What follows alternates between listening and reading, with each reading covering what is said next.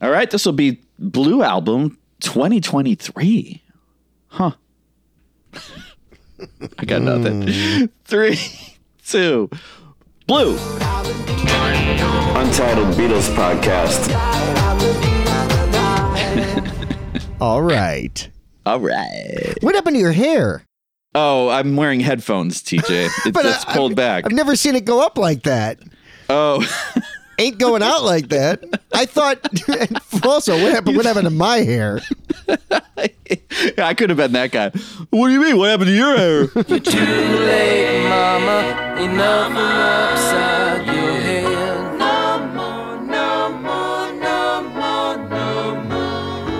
Welcome to the Untitled Beatles podcast. I, of course, I'm Tony. You know that. Right, and I'm everyone's favorite hairist, TJ, and you know that. I had so much hair when I was a kid. That's it's Yeah. like the only thing I've never minded being short. I've never minded being a little on the pudge side. You know I'm talking about? Super pudge. Carlton Fisk, yeah. Carlton Fisk played more years on the South Side than in Boston, didn't he?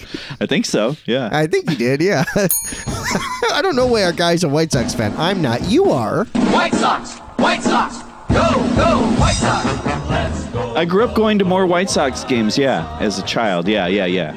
And then I had to spend a lot of time doing comedy in Wrigleyville, where the demographic of your average Cubs fan was asshole. Yeah, I feel So, bad. so I was like, fuck you guys. Hey, Chicago, what do you say? I don't have any sympathy for Chicago Cubs fans because they don't even give a fuck. Yeah, so Tony, I'm TJ, and I'm so excited to be back with you to get into the Blue album and the history of the Red and the Blue album. And it's so fun. I keep listening to these. Yeah, these new mixes are wild. They're wild. I've been coming back to them in several ways. As we mentioned in the Red Album episode, I listened on headphones, on earbuds, and then I Great listened movie on. with the dog. You check in your rule book, but you won't find anything in there that says a dog can't play. He's right. Ain't no rule said the dog can't play basketball. no, that you know, I listened in the car, and then I uh, I also listened on vinyl. Now I got the colored vinyl, the red and the blue vinyl. I did as well. Did you? Okay, Yeah, yeah. Only from the Beatles website, which is doing a great too. job helping to keep local record stores in business. nice, nice job, Universal. Well, to be fair, they are sending them out to record stores. You can buy these at record stores. Now, TJ, a lot Yeah. of audiophiles say like when you get colored vinyl that the actual fidelity is worsened than regular black vinyl. The black vinyl is the best fidelity, and the closer you get to lighter vinyl, like white vinyl, bone white vinyl, has less quality and fidelity. Well, I I used to go see Bone White Vinyl at the Cubby Bear. yeah, they opened up for the John Entwistle band, who did a, a drum solo with a little Energizer rabbit uh, bass drum thing. That's a true story. I saw Entwistle live at the Cubby Bear. It was great. Anyway, That's hilarious. Good use of a pop culture zeitgeist energizer, buddy. Um, I read a similar thing, but then I read something that said that that was the case back in the early days of, of colored vinyl. Um, that in recent years, they've done a really good job mastering it in a way that you can't really tell a difference between this and the standard black vinyl. Now, two of my prized red and blue record collections have a, a DMM logo on both that say direct metal mastered, and those are the German red and blue oh, which have always sounded great to me. Those are probably the ones I have in the best condition, other than when the 2014s uh, came out. But yeah, those are ones I acquired at like I think in middle school, and I mean they've just always sounded great. So I don't know. yeah, DMM. I think Die Muten Mutter. I think is right. They used to open at Cubby Bear for, for Mother Love Bone White Vinyl. It was those guys, Nitzer Ebb. They opened up for a lot of those kind of bands. Die Muten Mutter. Yeah, so I, I listened that way. Um, as mentioned earlier, you know, this is my first time purchasing the Red album because I, I had always just inherited my mother's uh, copy on on vinyl from uh, the Capitol pressing, and then she had it on cassette as well. And then I recently bought the Blue album actually off of Discogs because I never had it on vinyl. But I remember getting it at the library just for the lyric sheet because I wanted to hear what some of these lyrics were. Right. you know, because I knew the Red album had lyrics. I'm like, oh, the Blue album. And my mom didn't have the Blue album because, you know, Beatles were into drugs then. So They were hippies. my mom was Nancy Reagan. I don't know if you knew that. Um, oh, that's wonderful. My mom was Tipper Gore. oh, let's, let's, let's hang out. but yeah, so I I, uh, I have bought the Blue album before. Yeah, should we get into like the the whole history of all this stuff? Yeah, as they Let's do it. in their 50th year, which is what makes this so cool. And by the way, as you call the history up, one thing I'll say, I believe Tony, the colored vinyl box set is only available from the Beatles uh, store. So that's okay. why I got this from there. Is you're still sealed? I see you've got the shrink wrap on there. No, Still. what's oh, nice is yeah, Okay. I just I've got it so and the albums weren't shrink wrapped, but the box was. But yeah, I kept the shrink wrap on the outside. I love the hype sticker and the logo of the the Beatles. I wonder what font that Beatles logo is on red and blue. well, stick around because we will visit Font Lovers Corner. I can't wait. Later on. I'm first in line at a Ticketron in 1986. um, but yeah, it says the classic compilations now expanded with extra tracks, including the single Now and Then. Six LPs Oh, right. featuring 75 tracks, half speed master on 180 gram red and blue vinyl. And of course, just before the Apple logo is the familiar sight on a Beatles album, the Universal logo. I still can't get over it. It's very weird. You're funny that way. Were you? Yeah, I. I, I, I didn't even notice the logo stuff. You know what I mean? I just don't even look at that. it's just something that was because in my mind it's it happens before like some of the greatest movies I've ever seen is seeing that same logo and now it's on Beatles product. It's just it's a, it's a strange kind of juxtaposition for me. Yeah, I get it. Yeah. I get it. Well, man, uh, so in 1972, there were these ads that started popping up in magazines like Motor Trend, Car and Driver, We, and Penthouse. We, we mentioned that recently. We've both written them some deep letters. Yeah, forum. We're both forum uh, authors. We write those forum, Penthouse forum stories. Hashtag water couch. And these ads were like here's a quote from one of the ads Four ragamuffins with outrageous haircuts that woke up the world. The story of the Beatles, eight track set. It was manufactured by Economic Consultants, Inc. So then there was this TV ad for the Beatles Alpha Omega. 60 Beatles songs for $13.95. Now RRP has gathered 60 of their finest songs out to four LP records, cassettes, and eight-track tapes for only $13.98. This is an album that you'll want to keep, and it will surely grow more and more valuable in years to come. Here's your announcer to tell you how to order. Send 1398 to Beatles, Box 377, Seymour, Connecticut. That's Beatles, Box 377, Seymour, Connecticut. Specify cartridges, cassettes, or records. Money back guaranteed by Electro Sound Dupe Incorporated. These were like bootlegs, man. Yes, taken right from the Capitol Master, uh, from not the Capitol Yeah. Masters, from great pressings of actual Capitol records. Yeah, so you got like some Dave Dexter mixes on there. Oh yeah, and they were like kind of in alphabetical order. The song titles, like the sequence, the songs were sort of in alphabetical order, and then there's some solo tracks in there too. I mean, Yes. it's very, it's very like what? and totally illegal. yeah. Now, have you ever owned one of these? Never. I may have stumbled upon one of these in stores and not known it, and just thought, oh, it's just some cheap foreign knockoff thing. Because it know? looks like a knockoff with the the, Well, it the is. yeah, it, it absolutely is. But what was crazy is how widely distributed it was. It was available. You could find them uh, in secondhand stores through the '80s for you know. I mean, I don't remember how much they cost, but you I saw them there for sure. Yeah, man. It's so wild. Yeah, so that company was called TV Products Inc. of Cleveland or Cincinnati. I've read both. And Audio Tape Inc. of Asbury Park, New Jersey. Uh, it was run by B. Springsteen, but spelled Steen like Jewish style. And B like Aunt B from Griffith Show.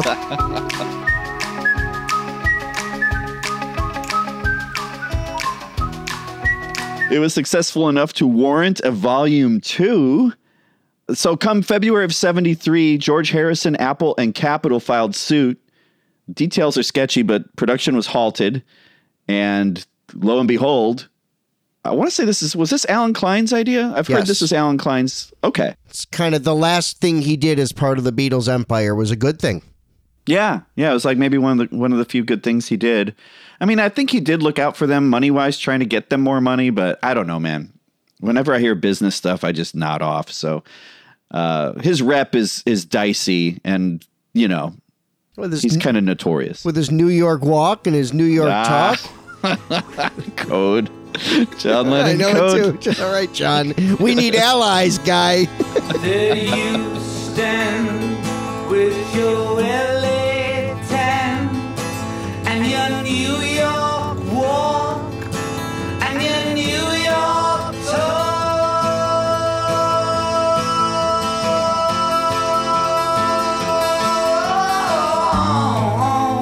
So this is the first greatest hits package in the U.S. that the Beatles themselves uh, put together. The only authorized collection of the group's music. Released uh, April 1973, the Red Album got up to number three, and I want to say the Blue Album got to number one. I think so. And at least one of the, ch- I think on Billboard. Yeah, I, I'm not sure, but yeah, I, I'll take your word for it on that. They were one and three. It's not like a bear season. one month in. And uh, Led Zeppelin had the number two spot. I want to say Houses of the Holy, I think was the one. Same year, yeah. Yeah. So yeah, man. I mean, we talked about this in the Red Album, but yeah, uh, episode. But the Red Album is very, very personal to me. Also, the Blue Album. This is like right when I was getting into the Beatles. This is the one you get. You know, these are the albums you get. And I think for a lot of people, this is their introduction to the Beatles, and I think that's why it works so great as a total four LP set. Yeah, Tony, again, I don't have my original albums to show you, but these are the eight tracks we listened to in the car when I was six, seven. Those are awesome, man. And my mom wrote, because I used to bring them to school for show and tell, my name is written in small ink there. That's my mom's handwriting, says TJ, which is really sweet. Yeah, to still sweet. have these. And this and the records were my introduction to the Beatles. My parents were nice enough and smart enough and knew enough to start with these when I was getting into them. The very first Beatles thing I had was the cast album of Beatlemania on on eight track and on vinyl. And then when I learned there was more than that, it was the Orange Capitol 45s of Can't Buy Me Love and then Lady Madonna and then the Red and the Blue albums. So yeah, they're both so instructive and apparently they have been for 50 years. Yeah. And I'm usually not one for greatest hits packages whatsoever, you know? Greatest hits albums are for housewives and little girls. You're not serious. You don't want to be a Doors fan. Get out of my store. But yeah, I make an exception for this one. This this to me is just like a great collection of songs by one of the greatest, if not the greatest group ever. Well, and Tony, let, let's extrapolate that a little bit because I feel the same way about a lot of greatest hits albums. But what makes these so wonderful is the balance, and not even with these added tracks in the 50th, the balance of hits with important album tracks is what separated this from other quote unquote greatest hits albums. If the first Beatles greatest hits album had been 20 greatest hits, which came out in 82, I think we would look at it differently. It'd be like, okay, great. So it's oddly 20 greatest hits, I believe, begins with She Loves You before Love Me Do, and then the rest is chronological, which is very strange. Um, yeah, that's weird. It's it's so weird. Uh, very Capitol Records at the time. Surprised everything was spelled correctly. Um, but I really feel as if the fact that it's four albums with album cuts and hits that show the importance of the band three years after the breakup separates him from being like Pearl Jam's greatest hits. Yeah. You know what I mean? Or the fact that like the White Album and Sgt. Pepper didn't have any singles on them. So if you just go by singles, it's not an accurate representation of that group, you know? That's why the one album is whatever, not as good as these albums. we talked on the last episode about how their maybe second best love song is is in my life.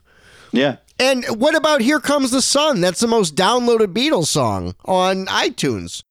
Right. Not a single. Not a single. Kind of wild. Kind of wild. Yeah, man. So the guy who sequenced this, he did the Hey Jude record, Mm-hmm. and as, as well as the Stones Hot Rocks, which was also my introduction to the Stones was the Hot Rock Yeah. stuff, and those are great too, man.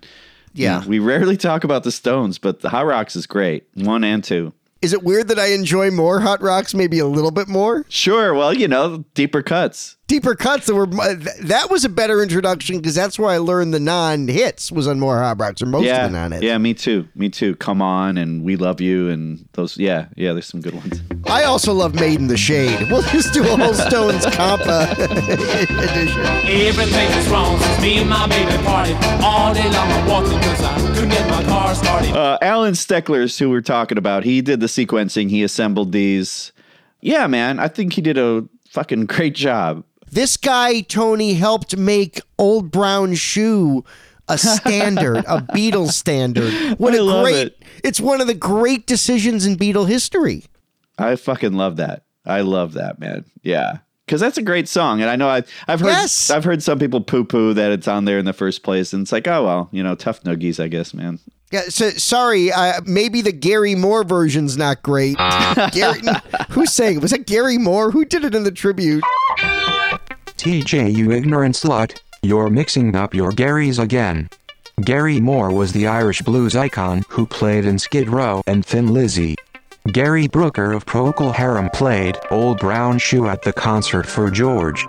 And Gary Puckett was the screen name you used on America Online in the mid 90s. Oh, well, thank you. Three. Oh, well, Oh, what the? that was totally uncalled for, man. You know, it's almost 2024, man. That's something you couldn't have said in 2019, P3Z nuts. Let's talk about the packaging, the artwork, the whole thing, man, the package. So, designed by Tom Wilkes, it was a simple concept red for the early songs, blue for the later songs. I think it was that's a great distinction. The red album is the touring days, and the blue album is the studio days. I think it it's a perfect place to cut it. Republicans love the early stuff because it, it, they can it can always stay the same way, and Democrats love the progressive stuff that pushes forward and uses drugs. There you go. And to be fair, they were always using drugs. Preludin, anyone? So, exactly. Republicans are high too. Exactly. It's fine. Everyone's everyone's high. We can all be high together. The Beatles bring people together, but the red and blue aspect: red for communists, blue for you know people who don't believe in the word freedom fries. I don't know what I'm talking about. Take it, Tony. So it actually was Alan Steckler's idea to use the discarded Get Back cover for 67 to 70, famously done and recreated by Angus McBean. By the way, TJ, I'm still waiting on my x ray glasses and garlic flavored gum from Angus McBean's novelty warehouse in Teaneck, New Jersey. Angus McBean! Has the plastic vomit shown up yet? You've ordered that, multiple yeah. times. Oh yeah, I've been I've been getting great laughs with that. I bring it out sometimes. It's great. People love it. People are like, "Wait, are you okay?" I'm like, "I uh uh," and I'm like, "No, I'm fine." And everyone goes, "Oh, you're so funny." You, but you also do a bit where right after you literally shit yourself. Yeah, well, that's you got to heighten. See, I took improv classes, TJ, and you when working with bodily fluids, you got to heighten. Oh, TJ, it's I I, I see uh, the the doors are opening at Font Lovers Corner. Oh, we've been camped out forever. It's cold under this bridge at Wabash. What is that font on the Beatles' red and blue albums? Let's go to Font Lovers Corner. Welcome to Font Lovers Corner. Today's font in question. A custom font, possibly inspired by Cooper Nouveau, created by Dave West in the mid 60s. It features an energetic pitch, springy silhouettes, and a plump, friendly figure. Typesetters consider this to be the ballpark Franks of fonts. Thank you for visiting Font Lovers Corner. Fonts, fonts, love those fonts. because they plump when you write them. yeah, yeah. They plump when you when you set them on your uh, your letterhead thing. I think it's my favorite font lovers corner. I do love this font. There's a part of me that wants to make this the like a another Untitled Beatles kind of play on uh, merch. I just ordered a T-shirt that has the red and the blue and like circles with that logo on it and an apple underneath. Oh, Like, cool, man. I love the font so much too. Yeah, it's like a classic 1970s font. It's warm. It's it's it's comforting. And the fact that the albums, what a brilliant idea to recreate the shot and then use an alternate take from the Please Please Me shot. So because great. the albums always go so well together. It's almost like I give him credit for what Klaus Voormann did for Anthology for those three albums, where you can line all those three album covers up together, Anthology 1, 2, and 3, and it becomes the Anthology poster. Oh yeah, that's right. And it's kind of it's a similar thing to do things that connect to each other, and this was a brilliant idea. I completely agree. Yeah, yeah, yeah. And it's also great that that photo just didn't go to waste. Like that Get Back record, I love that Get Back record with the same "Please Please Yeah. Me" font and all that. So, you know, that went into the garbage can or whatever, the recycling bin, and came out this way. So recycle, everybody. There's a lesson from the Beatles. The Beatles were the first band to recycle. There's too much trash in the neighborhood. Out on the street, it just don't look good. Now there's something you can do. Drinking soda is fine, but when you're through, recycle it. Bottles and cans, recycle it. Lend a hand. Uh, you open up, it's a gatefold, TJ, and that's the photo by Don McCullin on the famous Mad Day Out, a long day, July 28th, 1968. They're at the St. Pancras Old Church. Excuse me. Excuse me. St. Pancras Old Church in central London.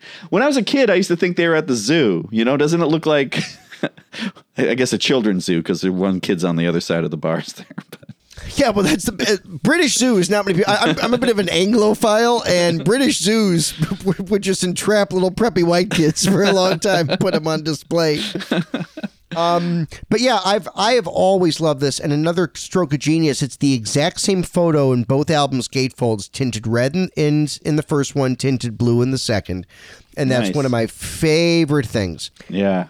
I've never said this out loud before, but the kid who is just next to George looks like a kid I went to grade school with named Charlie Heenan. And when I first had this album, I might have approached him and said, Is this you? because, because I was positive. Like, I mean, I knew it wasn't, but it was just very funny to me. Uh, but to me, I always imagined they were at a park. Yeah. Like Hyde Park somewhere. Yeah, just kind of hanging out trying to get into UFC in Hyde Park. Yeah, well, look at that kid. He's all preppy. He's, you know, he gets good grades. Right. He used to tuck in that one collar, but after that, he, uh, he was a Democrat and then he majored in economics. And now he's uh, running a right wing think tank. I love this photo though, because yeah, if you look closely, there are the four Beatles spread out, and there's kids, but there's also people about their age, and then there's there's some elderly people there too. So kind of it speaks to the idea that the Beatles are you know a part of all three generations. That is so well said. And correct me, my Beatle knowledge here. Is that Aunt Mimi on the right? Couldn't that be Aunt Mimi? You mean John's Aunt Mimi? Yes. no, she's not participating in this. I thought maybe no, like a- she'll he'll you know the guitar's all right, but he'll never never make a living Not at make it. a living, John. Uh, well, I didn't want him wasting his college time and missing lectures uh, by wasting his time playing the guitar. Well, let's get into the music, man. Let's get into the music. We only really have two new stereo mixes to talk about, and then we can talk about the added songs, the augmented songs, if you will. A lot of surprises, some disappointments. Yeah, because most of the stuff, what makes the Blue album less exciting as a remix is most of the material's already been remixed because that's the later catalog stuff. Started with Sgt. Pepper, but even before that, some of the singles in 2015 were remixed, as we mentioned many times in the last episode, for the reissued version of Beatles 1. So Yeah. things like Get Back and Don't Let Me Down, Ballad of John and Yoko, a lot of those are just the 2015 mixes, which I can't tell how I feel. It's almost like time is passing so quickly now. It's almost like, oh, the 2015 Strawberry Fields can't be as good as what a 2023 one would be, right? And then you listen and it's wonderful, but there's something about like, it's almost like the record industry trick of newly remastered. Uh, you know, it's happening so quickly that I'm looking at a 2015 remix and going, "Hi, I wish it was 2023." It's very weird. Right, right. Yeah, it's not new enough. right. That's but that's what we're being conditioned to like. Listen, do I believe that the Beatles' intentions are pure? Yes, I do, Tony. But they're making a ton of money reissue making us buy all the same stuff over and over again in exceedingly expensive ways. I mean, I mean, yeah, yeah. they yeah. found a way. Those remasters in 2009 are perfectly fine. This is like the kind of little mini ethical dilemma because I'm bathing in these remixes, maybe more than I did for even Pepper or the White Album. Just the rush of the the hits on these records. I've just been listening to these nonstop, and then I kind of go, you know, the other ones were pretty fucking great too. The vinyl I spent $60 on in 2014 of the remastered analog pressings of Red and Blue. Those certainly sound lovely. They don't have the Ringo only Love Me Do on it, but you know, Yeah. they have the bonus disc. I, I don't have You Really Got a Hold on Me. But weren't those enough? And that's kind of the Beatle dilemma is I'm a cheerleader for this new stuff, but it also it makes you wonder for a second like is this necessary versus beautiful and can those coexist?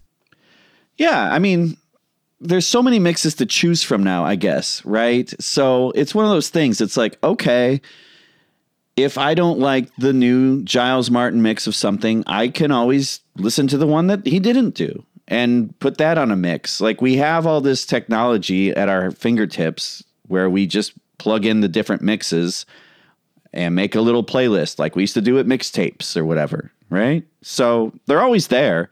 They're not getting erased. If you especially if you bought something and it's physical, you can always listen to that stuff. So, you know, for people that get riled up about new mixes, it's like, well then, okay. Then just listen to the ones you like, you know. Get rid of the stress of in your life. Th- that that's a very kind of uh, honest and zen way to look at it because it does sometimes feel like I I don't want to say I have anxiety about it, but there's so many ways to listen to this music that was perfectly fine on my cassette or eight track player or my old 45 like but I'm pro the new mixes. Let me ask you one question like this before we move on, Tony if your introduction to the Beatles, here's the remix of I Am the Walrus, which we're going to talk about in a little bit as one of the new mixes here, which is pretty spoiler. It's pretty radically different at a few places, especially the the fade out. Is that then the definitive version of I Am the Walrus because it's on the Blue album here? Like for 50 years, I Am the Walrus existed on the Blue album just fine. Yeah. you know, in its original form. Does this new gussied up version that has gussied up? I, hi, I'm 90. But d- does this, it's got many more ornamentation brought into the mix that certainly many of us hadn't heard before. Is Yeah. this now the definitive version of I'm the Walrus? And is it okay if it is? And, or am I overthinking this like I am prone to do? I mean, as someone who lives and breathes the Beatles, uh, you know, it's, they're kind of a part of your DNA. Yeah, you might be thinking about it more so than others. And it, I think it all depends then on like how you listen to music and your access to it. So if you're a streaming person and listening just on whatever platform you choose, which album are they serving up to you? Most likely it's the new one, but I will say there's been times like it'll just say the White Album and it's not the 2018 one, you know, and it's just the 30 songs. And you hear those 2009 mixes, you know, which are Which pretty are pretty great. pretty damn great. Yeah. To me, those are the definitive mixes, the 2009 ones or whatever. But also, you know, look at us. We grew up second generation, and it's like when the CDs came out and became canon, all those stereo mixes that the Beatles weren't even there for most of those mixing sessions for the stereo mixes, those became the definitive ones. And that's how we know it. You know what I mean? Yeah. We didn't grow up with Mono Sergeant Pepper. No, no, exactly. Yeah. so great point. It's a great point. Yeah, I guess it's it's whatever mix you want it to be, and if you're you know if you care, then you'll seek out the different mixes and. But yeah, I think your casual fan is probably going to hear this. I am the Walrus is is their I am the Walrus. Maybe I don't know. That's okay, right? Because everyone's thing can be their own thing. It just this isn't this. I am the walrus. It, uh, here's what gets me a little bit. This I am the walrus isn't what John Lennon knew before he died. This is a signature John Lennon song. He wanted to sound now. Okay, I'm going to talk myself out of this. Uh, right, John wanted to. John wanted to re. Well, but Free as a Bird and I'm the Walrus have different stature uh, on you know like in, in terms Okay. of a lore. But what I was going to talk myself down from Tony is John wanted to re-record every Beatles song anyway. Like John was unhappy with everything, so maybe he would Okay, listen to yeah. what Giles was doing and say, "Fuck yeah, this is wonderful," because that's more John's spirit than saying no. Yeah. There we go. I'm back. All right, let's do these. Let's go track by track. Strawberry Fields Forever, my favorite Beatles song. We get the 2015 mix. Let me take you down, cause I'm going to Strawberry Field. I still miss that little Swarmandal pluck that happens uh, on the way down to the first fade out. Yep. 2009.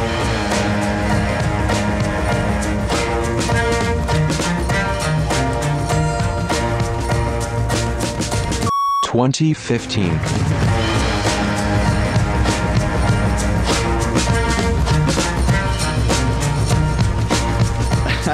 I miss that. But I'm a person, TJ, I do not own the one album. I've never bought that because I'm always like, I don't want a greatest hits package. I already have red and blue, and I have these songs every other which way. So I've never owned one, and I've I'm not as familiar with the the 2015 mixes. So in a way, for me, this blue album listen was a little different at times. Wow, that's again, that's interesting to hear. And what separates us a little bit is I have one on cassette. I've got multiple CD pressings of one. I've got the tape. I don't think I've it's it's been unsealed. Just like you're now and then single. It's great. I'm, I'm not opening that in case I get in financial trouble. That's the first to go. That and uh, my quest for the Egypt Station cassette. If if someone's poking around Discogs at one in the morning looking to see if Egypt Station is no longer an eighty dollar cassette, it's me. Lord. uh, then we get the the latest like Sergeant Pepper mixes, Penny Lane. Penny Lane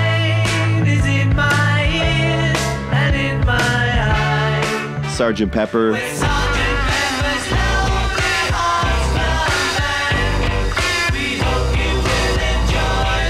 with a little help from my friends. Oh, I get by with a little help from my friends. Mm, I get high with a little help from my friends. Mm, gonna try with a little help from my friends. Lucy in the Sky with Diamonds. So far, we're in the proper order of the Blue album.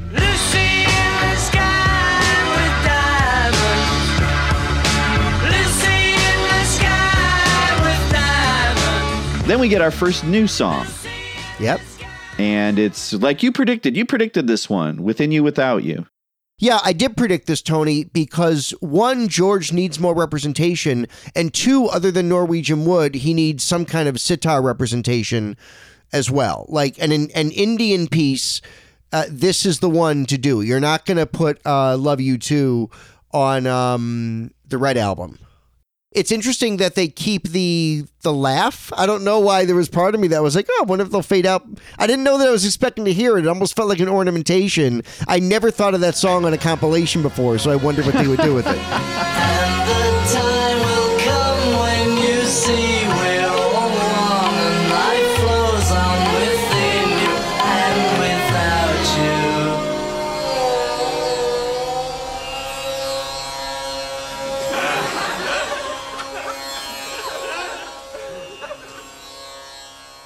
Now, back when we did our ESPN. Coming up on the show, is it Canerco or Canelco? Now, back when we did our ESP show, our Kreskin predictions about what the augmented tracks were going to be, I said we need a George Indian song, but I was definitely with the Inner Light. So, okay, similar. I was thinking the same thing with George. Inner Light. Inner Light makes- oh, makes I it. wish I'd done. I love Inner Light so much. I only chose Within You Without You because of the importance of its place in Pepper. Otherwise, Inner Light, you know, is my favorite Indian George song. Yeah, and that's why I thought like, oh, cool, put some Indian George on here, which I think should have been on there. To me, that like once it was on Past Masters for some reason, which I know is not a greatest hits compilation, but to me, the Inner Light on Past Masters is kind of like Old Brown Shoe on the Blue album. Therefore, Inner Light could go on the Blue album. Here's where I agree with you. My exact note is got to have a George Indian piece. I predicted this, but in retrospect, give me the inner light. Right? That's what I wrote. Yes, yeah. that's my it's my favorite Indian George song. But the Inner Light is the B side to Lady Madonna, and then finally showed up on uh, Rarities. You know, this song is part of the biggest rock album of all time.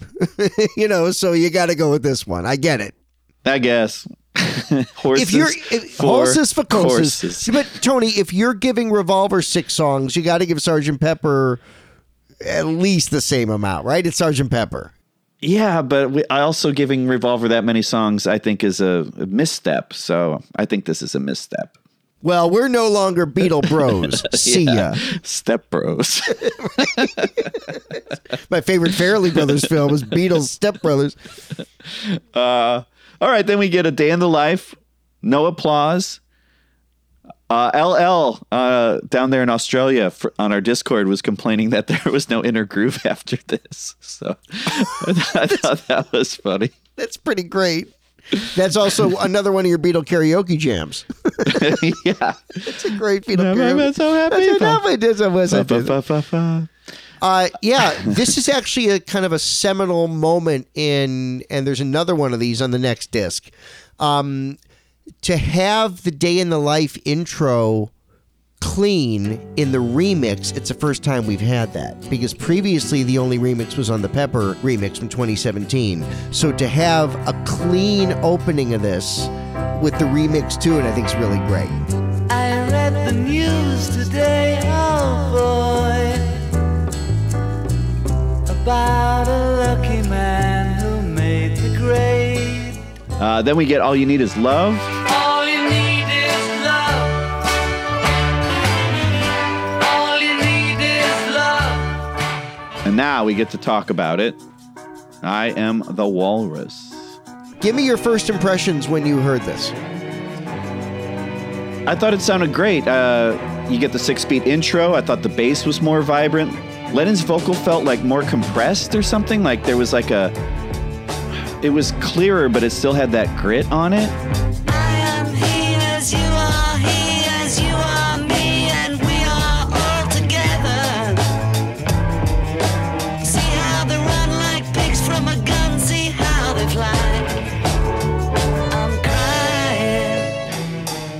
I really enjoyed. There's like those new breath sounds after Lucy in the Sky. Oh yeah. See how they run. I'd never heard those. See how they fly like Lucy in the sky, see how they run. I'm crying. I liked that. To me, that that's cool, and that's something I heard every which way I listened to it. Some of the new things on the Red album I only heard in the cans, not in the car or whatever. That one I heard. Uh, I heard some funny vibrato in the strings before I'm crying. Yes. Same note. Right? Yeah.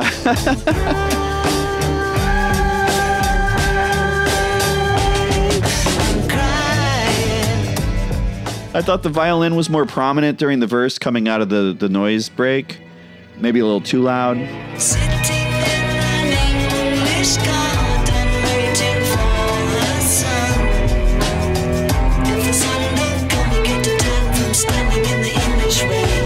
Yeah, then we get into the whole fade out thing.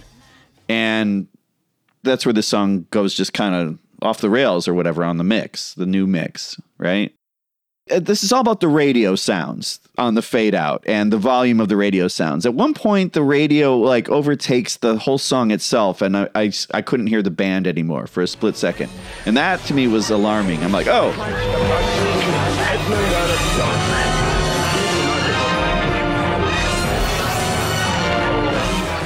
This is when it's like on the White Album mixes where Helter Skelter is like, whoa, this sounds fucking great. But then the fade out, fade in part, and I got blisters on my fingers is like low in the mix, and now there's this annoying flute over it. I got blisters on my fingers! That was like, ah, I don't like that. I didn't like that. Yeah. So at first I was like, oh, I don't like that the band went away completely and that I'm hearing more of um, more of the orchestra part of the radio sounds than the Shakespeare part. You know, it was a choice and I don't know. I don't know. It's a hard mix to do too. That's a hard mix to do to figure out, I think. Well, you clearly have to make a choice if you're going to remix this. And I don't count the remix on Love because it was not as adventurous. There certainly were other choices made, but it wasn't this. And right. this was gripping, and I couldn't tell if I liked it or hated it. It was gripping in a way that eight days a week gripped me because that was like an oh my god, I got to hear that again. And this was like a, huh, this isn't I am the walrus. Like I want to hear, I want to hear the end, but like space. I, I don't know what I was expecting, but the more I've heard it, the more I'm into it. I think it's great. It's probably the most, not my favorite moment, but I think it's the most important, other now and then, the most important moment on the red or blue. The most, certainly the most, um, the most progressive, the most adventurous. Yeah. Yeah. You know, it's funny in my notes, I actually do have the word, huh, ellipses written down. Yeah, it's. I don't hate it, but what the fuck's happening? You know? Yeah, yeah. And I've definitely come back to this one. Like when this one comes on and the the repeated listenings, I'm always I got my ears more out for it. So, you know, and everyone's talking about it. All those angry dudes on YouTube wearing their little hats and like holding up the albums are, you know, making faces, you know, they're all up in arms about like Yeah. how they hate it. but that's where I come back to like if you're playing if someone says hey Tony play me a, a cool Beatles song I don't know the Beatles real well I've heard about I'm the Walrus because that's the way somebody would talk exactly. You know. I've heard about this band called the Beatles. I'm not familiar with much of their work, but from the Magical Mystery Tour soundtrack, they have a selection called I Am the Walrus.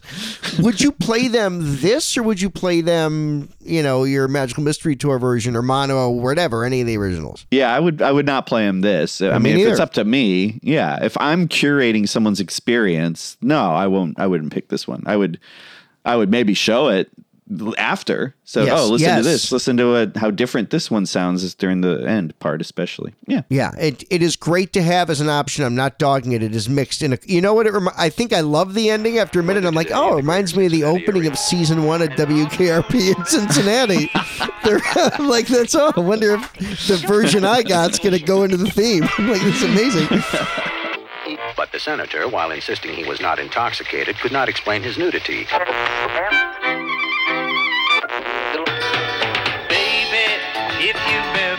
Wondered, wondered whatever became of me. Yeah, I uh, I, like. I really, really, really like it. I might love it, but I, like, I kind of want my I am the Walrus back.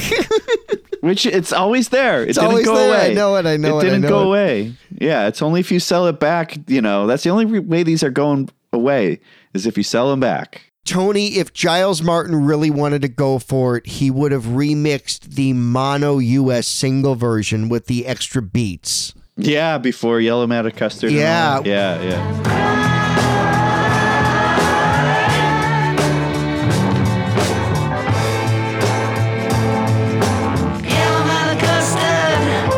That's never been available digitally or on CD. No. I mean, or, or on the singles when they. I mean, they, that's that disappeared when the US 45 of that went out of print. That version disappeared. Yeah, yeah. Hopefully there'll be a magical mystery tour thing coming out, and I'm I, I would hope that it's on there. You know. Uh, yeah, Tony, Target had a box set a couple years ago of Beatles 45s, and they had a replica I Am the Walrus Hello Goodbye 45 with the US mono swirl. And it's a different edited version that keeps the extra beats, but it's not the original. So somebody at Apple must have. Um, maybe they couldn't locate the master, so they took the remaster and edited in a part, but it's a sloppy edit. Oh, weird.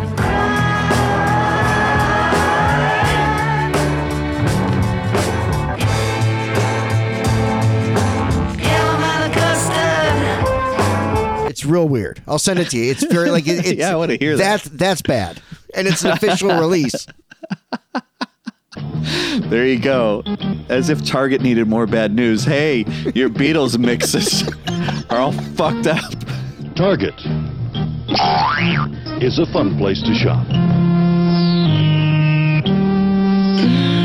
Uh, next up is Hello Goodbye from the 2015 mix. Again from one.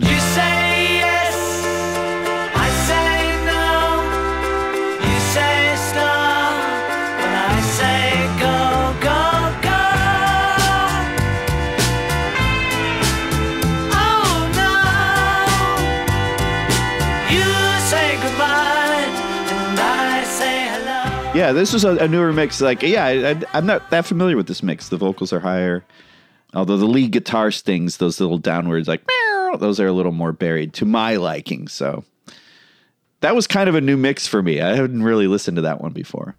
Yeah, the coda is great in the remix. I feel like the vocals Yeah? are real prominent in that coda at the end. Yeah.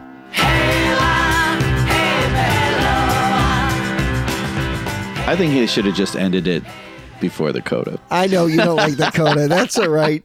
That's too Paul. That's too Paul for me. That's like, hey, let's do another round. Like, no, that was a great song without that part. Just the people down the middle. Um, you know, uh, Tony. Uh, here's the thing, though. The coda gave us some fun Beatle dancing on stage, even I if it's vaguely offensive in moments. sure, whatever. You know, what? Sure, yes. I mean, everything's fucking offensive. Drop the Jesus curtain. Dr- drop the curtain. yeah, that's why. That's why they dropped the curtain.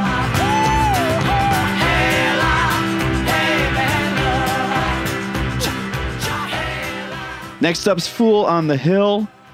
I didn't hear too much. Like, yeah, I mean, coming off of "I Am the Walrus," this mix is not as radical. I think the flutes and recorders feel higher in the mix. I have the same note. My note is love this song, bad placement. Day after day, alone on a hill. The man with the foolish grin is keeping perfectly still. But nobody wants to know him, they can see that he's just a fool. And he never gives an answer, but the fool on the hill sees the sun going down, and the eyes in his head I do. I love Fool on the Hill. This is one that the Broadway cast album of Beatlemania got in my head as a four year old that just sent me, like, I'll never forget it. Yeah. Even though it comes in a weird place, uh, I feel like the remix is lovely and the flutes sound good.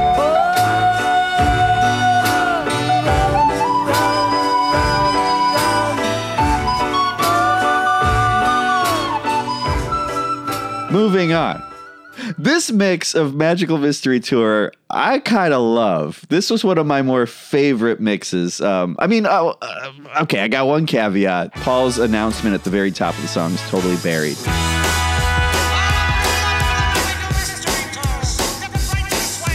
Yes. Yes. I feel this. I'm in. A, I'm nodding my head vigorously with the last two things you said. Yes. Yeah, I was like, wait, what? I feel like I only heard like the second half of it.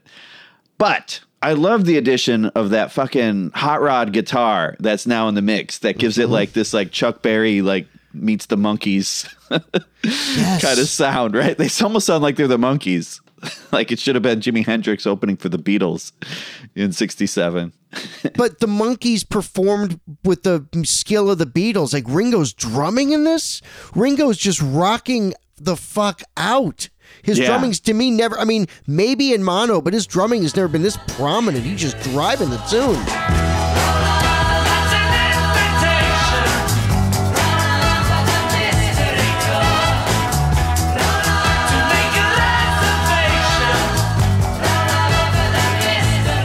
I love it, man. Yeah, this is this one. This one, I, I'm I'm back on board for. Uh, this was un, similar to Eight Days a Week, a song like when it comes on, I'm like, okay, I've heard this one a lot. You know, it's all right. But now I'm like, oh, give me that guitar. I feel like it's a little bit louder on the the fade out too. Yes, it feels Right? like a sec. It feels like a second longer. I, I didn't compare the times, but yeah, it's something's going on in the fade out. A little Yeah. like Dear Prudence. Something's way more prominent now than it used to be. Yeah, yeah, it's a trippier ending. It's a trippier version too, like when they say mystery trip, that felt more psychedelic.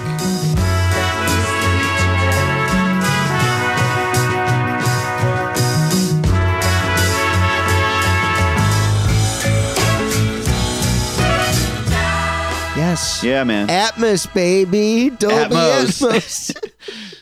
Still no Blu-ray though, and like my yacht I, needs another cleaning. Uh, you know, it's been out in the wash wherever wherever I in the dock. I have so many yacht problems. Uh, I'm so mad that there's no Blu-ray of this. I love. I'm I'm a big fan of the guy who's stuck on Blu-ray culture. Well, it's because the Blu-ray has like 6.1 whatever know, fuck you mixes. I'm with you. I love it. The, like I have more speakers than I have feelings for my family. when they did the, the really great Atmos mixes of the Beatles stuff, it really feels like you're sitting in Abbey Road listening to everything be played, and it's like such a profound experience. All right, next up's Lady Madonna, again the 2015 mix. It's strange how sparse the ending sounded to me. I'm not that hmm. again, not that familiar with these mixes. So for, for a lot of these I was like, "Oh, I'm like actually sitting down and listening to these 2015s." Yeah, I didn't notice the ending being more sparse. I will say Paul's voice coming in center. Lady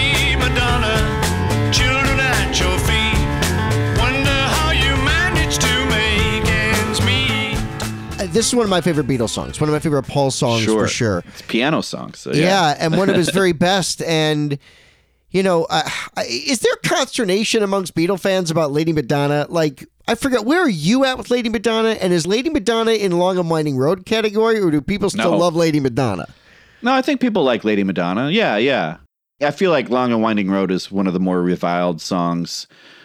I don't I've never heard anyone dog on Lady Madonna.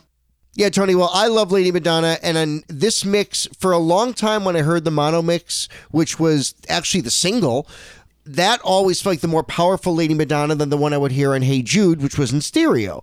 So this one to me feels so close to the mono because Paul's voice isn't isolated. I feel like the drumming is more powerful in this, like the mono. So yeah, this is actually the way I love to hear Lady Madonna going forward. If I can't access from streaming the Beatlemania cast album version. Uh, then we get Hey Jude.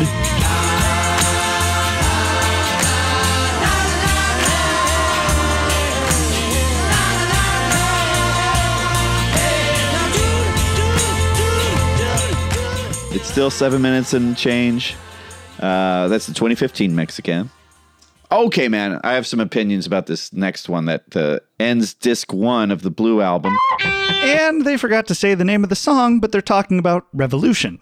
I swear to God, each of us has worked professionally in radio. So John said that the original stereo version was like a scoop of ice cream, or words to that effect, right?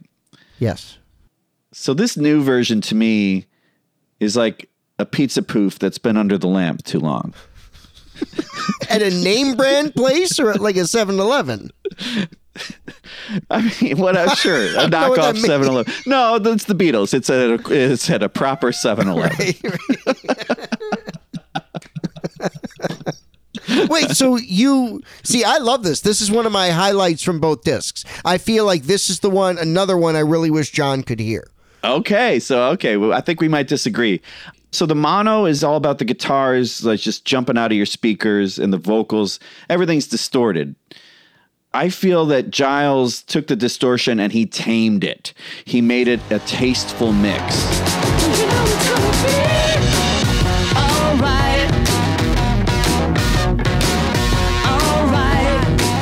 I think rock and roll is not tasteful. I think it needs to be like in the red. It needs to be blowing the meters out. A song like this is rock and roll. I think this song needs to kick your ass. And this song got tamed like a little house cat. Wow, I heard it totally differently. I mean, I don't. One of my notes is I don't think this will replace the mono, Aha. but uh-huh. John hated this in stereo, and I think he'd like it now. See, here's what I wrote. It's all the harshness of the mono version, but in stereo, if that makes sense. Ringo is so prominent. This was another revelation to me. Nicky Hopkins piano clear.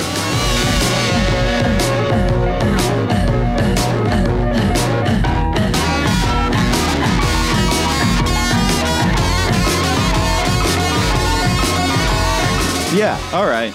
I'll give you this, man. Like Ringo's uh, drums boom more on those uh, four on the floor breaks. Yes. But if you go carrying pictures of Chairman Mao, you ain't gonna make it with anyone anyhow.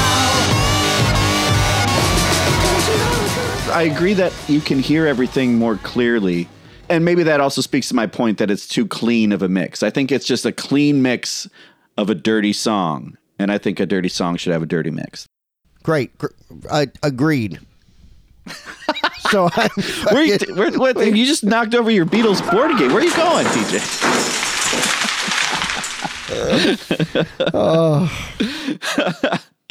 All right, let's uh, let's move on. Disc two.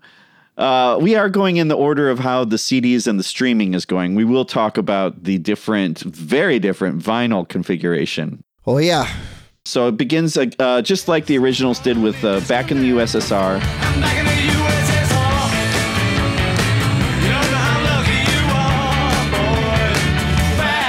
US, back in the US, back in the USSR. Now we're using the 2018 mixes. So these are Giles Martin mixes here. Going into Dear Prudence, clean. Yeah, it's interesting. It's so clean there isn't even a fade in. It just starts on the one. Yeah, which is cool. I like that. I like hearing that song. You know, just like I like hearing Day in the Life isolated, uh, without the applause, without the. Yeah, I like it that way. Yeah, it's awesome. Dear Prudence, won't you come out to play? While my guitar gently weeps.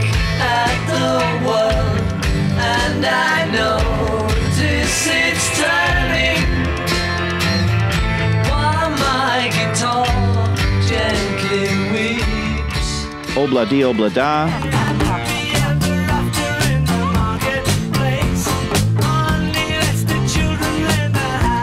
Glass onion.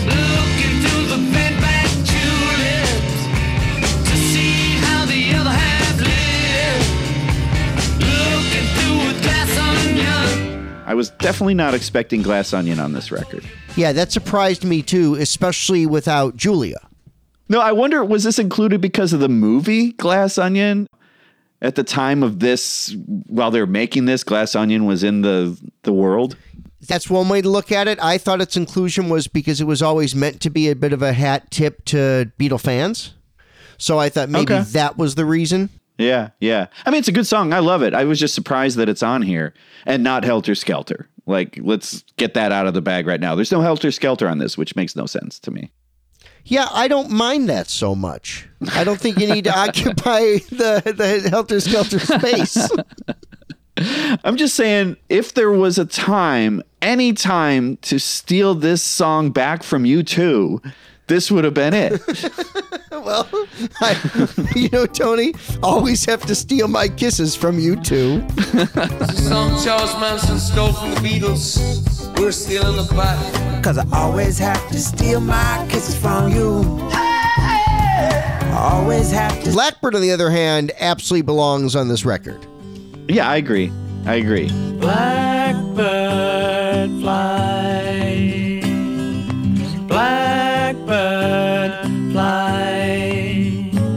Into the light of a dark black night. And Hey Bulldog, which gets a brand new mix. So now we got a brand new mix. Yes, this had a great remix on that 1999 Yellow Submarine Songtrack. Yeah. That's a great one. We've talked about this, and when we heard it on Mono Masters, that's a pretty cool. Yeah. The echo on Ringo's snare hits on the two and the four are Right? wild. That's new.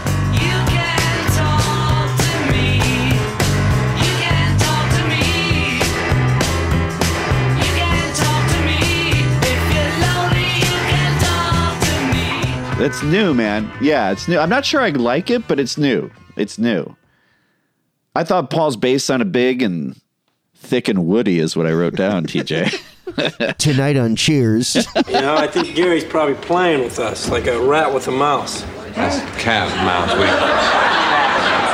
Sam, a cat and a mouse don't play together. They're mortal enemies. They don't even know the same game. Think before you speak, Sam. But now, yeah, I, I will say you get to hear uh, Ringo has these little ghost notes leading into the ending on the snare.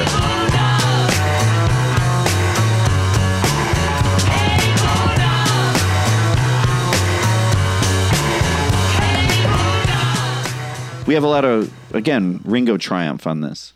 Yeah, I, his ride cymbal work. I mean, you can really hear him on the ride cymbal, at least in ways I hadn't before. The Yeah. the band volume drops a lot as the, Yeah. the runouts beginning during the barking and the chatting. Yeah, it's an interesting choice, which I like, but then it comes back. It does come back, but it gets so low. It sounds like you know, it's like the blooper reel during the credits of this song. You know what I mean? like they're not supposed to sing like dogs on this record. Look at them; they're doing crazy stuff. Smokey and the Bandit Six. Yeah, ba- basically. That's what that was. Yeah, yeah. It's a good mix, man, but I definitely prefer the Yellow Sub Songtrack mix. That I think remains my favorite, followed by the mono, probably then 2009 and then this. But still a good mix, Giles. Good Yeah. mix. I like this one a whole lot. Then we get Get Back. This is the 2015 mix they chose, the single version. Get back, back to where you once belonged. Get back, get back, back to where you once belonged. Get back, Joe. Yeah, curious they didn't go with did they do a didn't they do a mix last year for it? Or no? Or two years ago, whatever it was? Yeah, in the box set, yes. I thought so. I know they definitely did the album version, but you know, I don't I don't remember. You know what I mean? That's it's getting like we're losing track of how many times these songs. That's kind of what I was mixed. saying before. I did Right. okay with my Beatles in 1988 when I had everything on CD. you know, like life was fine, and it's wonderful to have all this, but it's like Yeah. No, I agree with I see that too, man. Uh, then we get the 2021 mix of Don't Let Me Down. Don't let me down. Don't let me down. which is notable because on the Let It Be um, reissue and and remix in 2021. There's chatter at the beginning of it. There's studio chatter before they go into the song. So this is the first time it's been available just as the original single was. Nice, nice. From 2015, it's the Ballad of John and Yoko. You know it ain't easy. You know how hard it can be. The way things are going, they're gonna crucify me. Then we get this is our last new mix on the Blue album 2023. Yeah, man, Old Brown Shoe, one of my favorites. I love that it was on the Blue album. Thanks, Allen Steckler, for putting that on there. Yes. I've always loved this song, man. One of George's best. And it's one he pulled off great when he brought it out for that Live in Japan tour. Yeah, that's right. It was so fun to hear him do that there. It's become, we talk about this all the time because we both love the song. Because it's on the Blue album, it's canon. This song feels like one of the important George songs because we were taught it that way, and it is. It's a great song.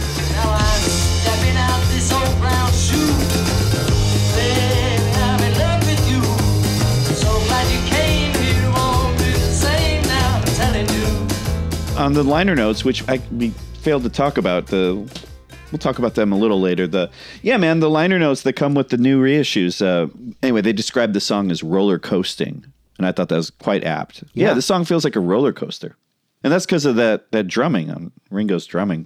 Yeah, I feel like I I heard the upright tack piano. Yep. Paul's bass. This is one for Paul's bass. Like you really hear the how busy his runs are. And then there's those new like screaming like these savage screaming sounds happening Yes. during the solo.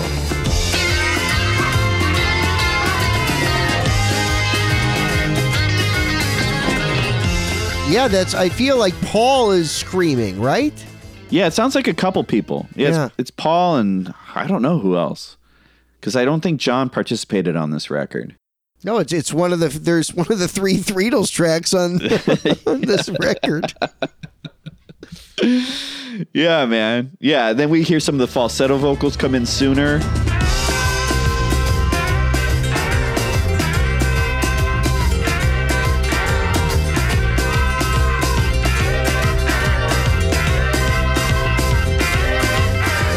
We hear them earlier too. I think we hear a little a little ghost sound of the earlier Yeah. on in the song, Yes. which I hadn't heard. Uh, other things, the levels of the organ and the guitars at the end are wild. The levels are just like this to me might be what you wished Revolution was. Like this song. Yeah, Yeah. yeah, man. I see like it. this mix. Yeah, this this is a new favorite mix. I love it too. Well, uh, you mentioned it. Paul's my my note. Paul's bass is stunning. I mean, what? How how wonderful to hear this track on here. Yeah, man. And listen on the fade out too. He's doing some stretches on at, at the end there. Oh yeah.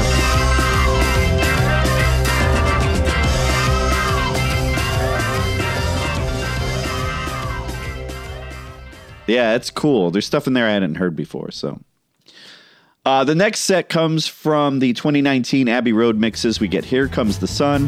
Here comes the sun.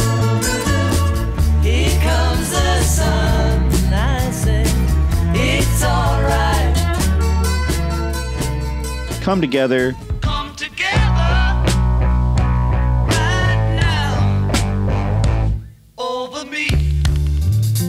"Something," You don't want to leave her now. You know I believe in how. "Octopus's Garden," I'd like to be under the sea in an octopus's garden in the shade. Then we get a couple new submissions. "Oh, Darling," Oh, darling, if you leave me,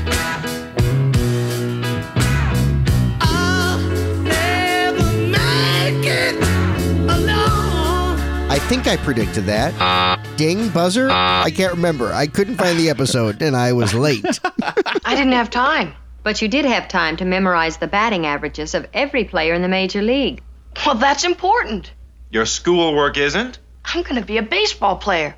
They don't have to know anything. No, I would not have picked this one, but hey, whatever. Okay. I actually forgot how loud the backing vocals were on this mix. This is one of those Giles mixes. Believe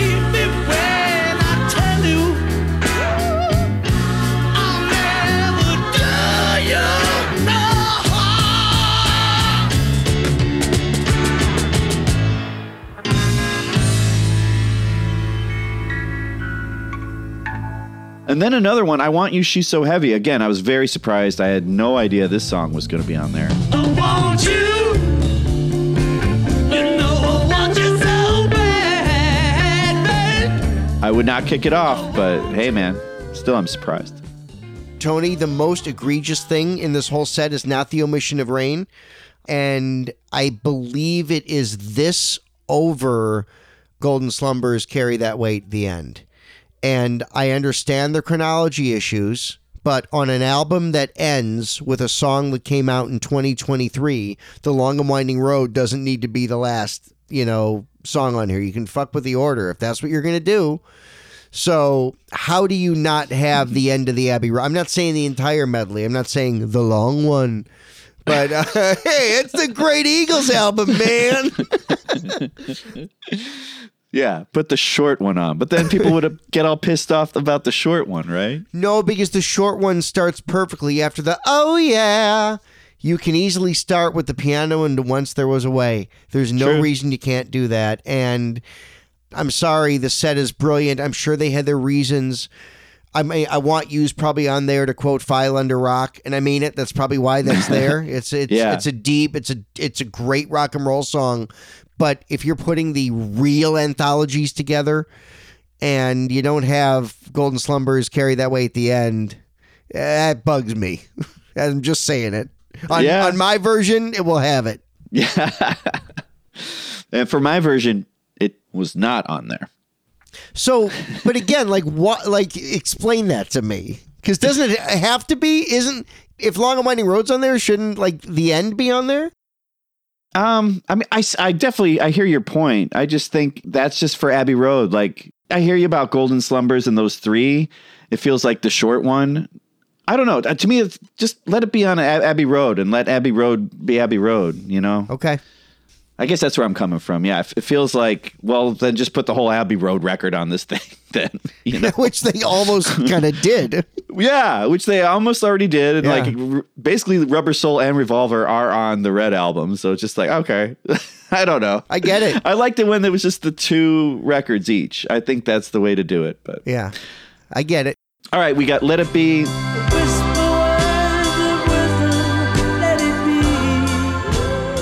Then Across the Universe. Sounds of laughter, shades of life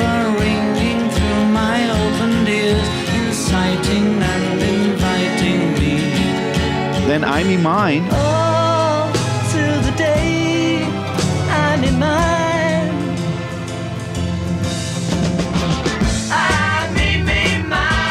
Again, another surprise, but yeah, more George.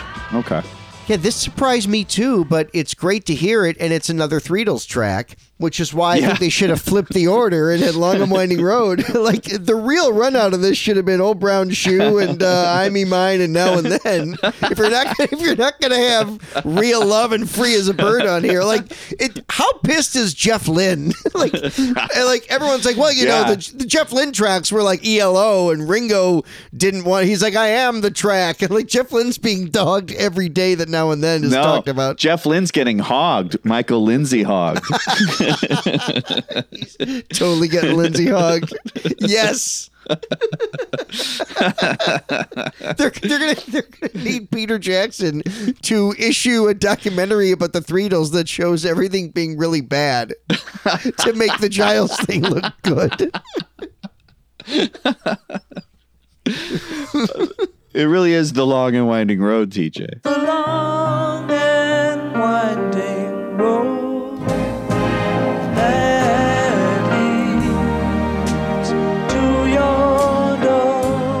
Which is uh, used to be the last song, but now it closes with now and then, at least streaming and on the CDs it does. Yeah. Oh yeah.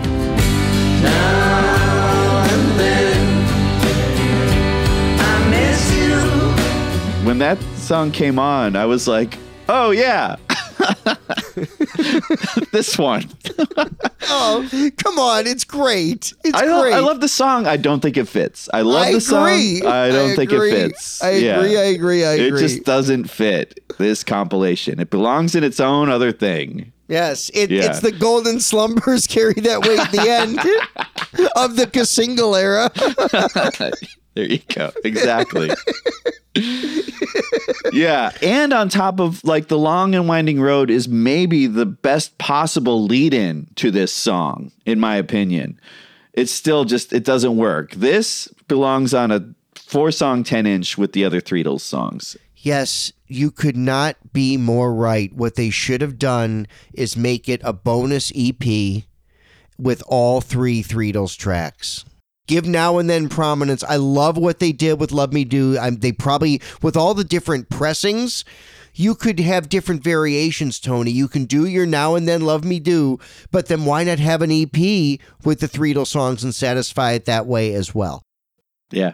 I do love now and then. It makes me very emotional. I've watched the video a bunch. I listened to the song like an unhealthy amount the last couple weeks. I just keep playing it. And I think it's a great song. It's wonderful, but it's not a Blue Album song. Yeah, man. Yeah. Well, let's talk a little bit about the new packaging and then also how the albums were sequenced uh, for vinyl. Yeah, I like the set. I like, you know, each record comes with uh, their own set of liner notes. By John Harris. Have you. Oh, yeah. I wrote that down. I'm not familiar with his other stuff in the Beatles world. It's really well written. I just, I, I can't. You know, the last couple have been, you know, Kevin Howlett. There's just people I'm more familiar with immediately. I think he's a rock critic for The Guardian or was, and a self described Beatles obsessive. Cool. And he's only like a couple years older than us. So he's kind of our age, TJ. He's definitely a second gen kind of listener. It's great writing. It's welcome. I mean, Howlett's done a wonderful job. He's a great writer too, and an incredible historian. Yeah. I wonder if is is Bruce Spizer on any of the official Beatles releases? Well, the Trivial Pursuit game, which is isn't that an official release? Hundred percent. I think I mean like a reissue of vinyl Right, right. because he he'd be in line. Like I'd like to nominate Bruce Spizer to contribute to the next Calderstone physical uh, project. I yeah, yeah. Inject a little humor into it. Yeah. he has his humor, you know. Yeah. Now, TJ, Yes. have you held up like a like I'm holding up my red album Capitol version that my mom had, and the cardstock is nice.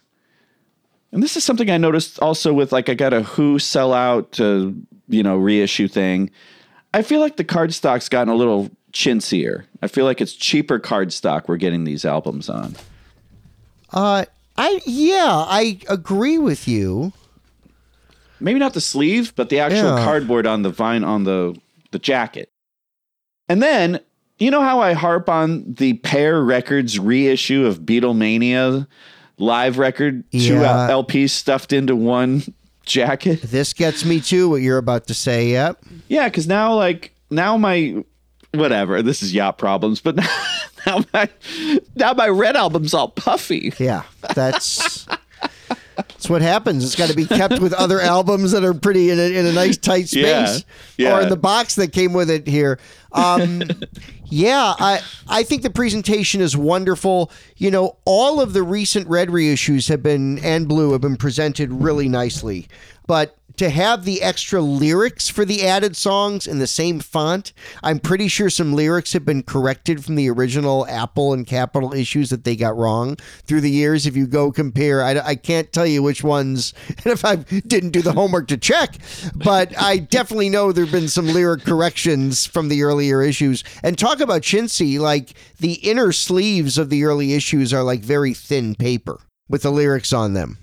That's true. That's true. So, as we mentioned in the Red Album episode, the streaming and CDs have the sequencing in kind of a uh, chronological order.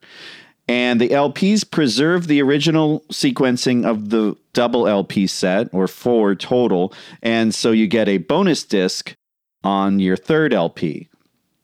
And I felt like the, you know, when you listen on vinyl, that's how you listen. So you're hearing Yeah. like basically like the Beatles' odds and sods, you know?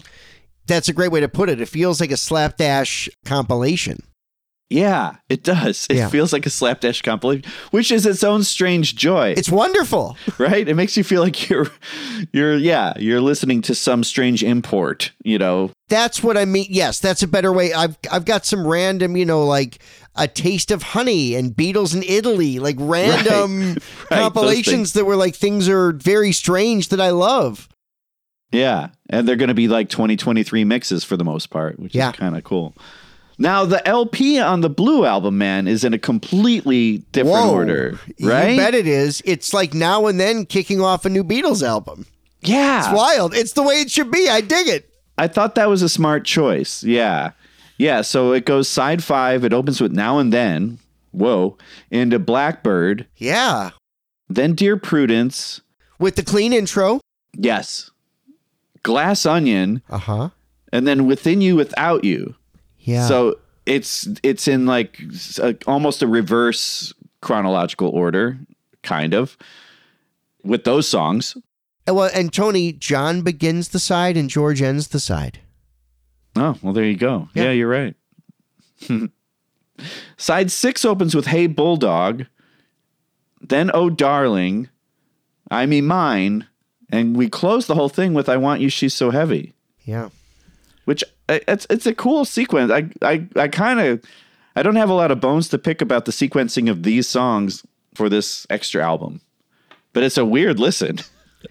Yeah, and yet satisfying. And it's just like, you know, there's a bit of an effect of like going from I should have known better to paperback writer on the Hey Jude album. Yes. Where it's it's Yes. equally incongruous and great. It is. I It can't is. yeah. explain it. It's you're great. Allen Steckler. Yeah. Right? Thank you. Allen Steckler. Steckler? Yeah, totally. Well, I think overall, yes, it's a great listen. It's the same thing I have with the Red album. Like, it was 99 minutes. Now it's over two hours. These are long movies now that you are now sitting through. So, and two tapers, you know what I mean? It's like Scarface or Reds or whatever, you know. right in the double Shortcut. VHS box. Right. So I don't agree with all the decisions, but I, you know, I am just one in millions of people who love this group, love these collections. It's the Beatles, so it's like, well, don't get upset, just enjoy it. You know, I'm, I'm not a great one for that. You know, maybe it was too many of that. Look, what do you mean? It was great. It's sold. It's the bloody Beatles Red and Blue album. Shut up. As much as I've been listening to these, I'm trying to find the joy of what these are and try not too much to think about what I have been hearing for the majority Yeah, of my life. defense. It's some yeah, right. Sometimes that's tricky. But the thing about the Beatles is they can be equally romanticized and intellectualized because they create the material for us to do both very easily. So I'm grateful to have these remixes, and I think if you haven't checked them out yet, they are absolutely worth hearing. The high points will blow you away. Eight days a week, the way I felt when I first heard that will always stay with me. So will I am the Walrus. I'll Yeah. always remember that. It's almost, if not quite as important as, but it's almost like hearing the new Beatles song. It's like, whoa, I know this, but it's very different. Yeah, man. Well, in the John Harris liner notes, Ringo gets the last quote. It blows me away that every generation listens to the Beatles. They have a listen and the beat's still going on. And he goes on to say the magic at work is as powerful as ever and it links everything together past, present, and future, yesterday and today, now and then. Peace and love, peace and love. Apple and contract, chapatis and cream, Peruvian lamb. financial imbalance, the Watusi, the twist. The- Does the lack of Revolution 9 upset you? Oh, I'm steamed. Stick around for part three. Untitled Beatles Podcast. Like and subscribe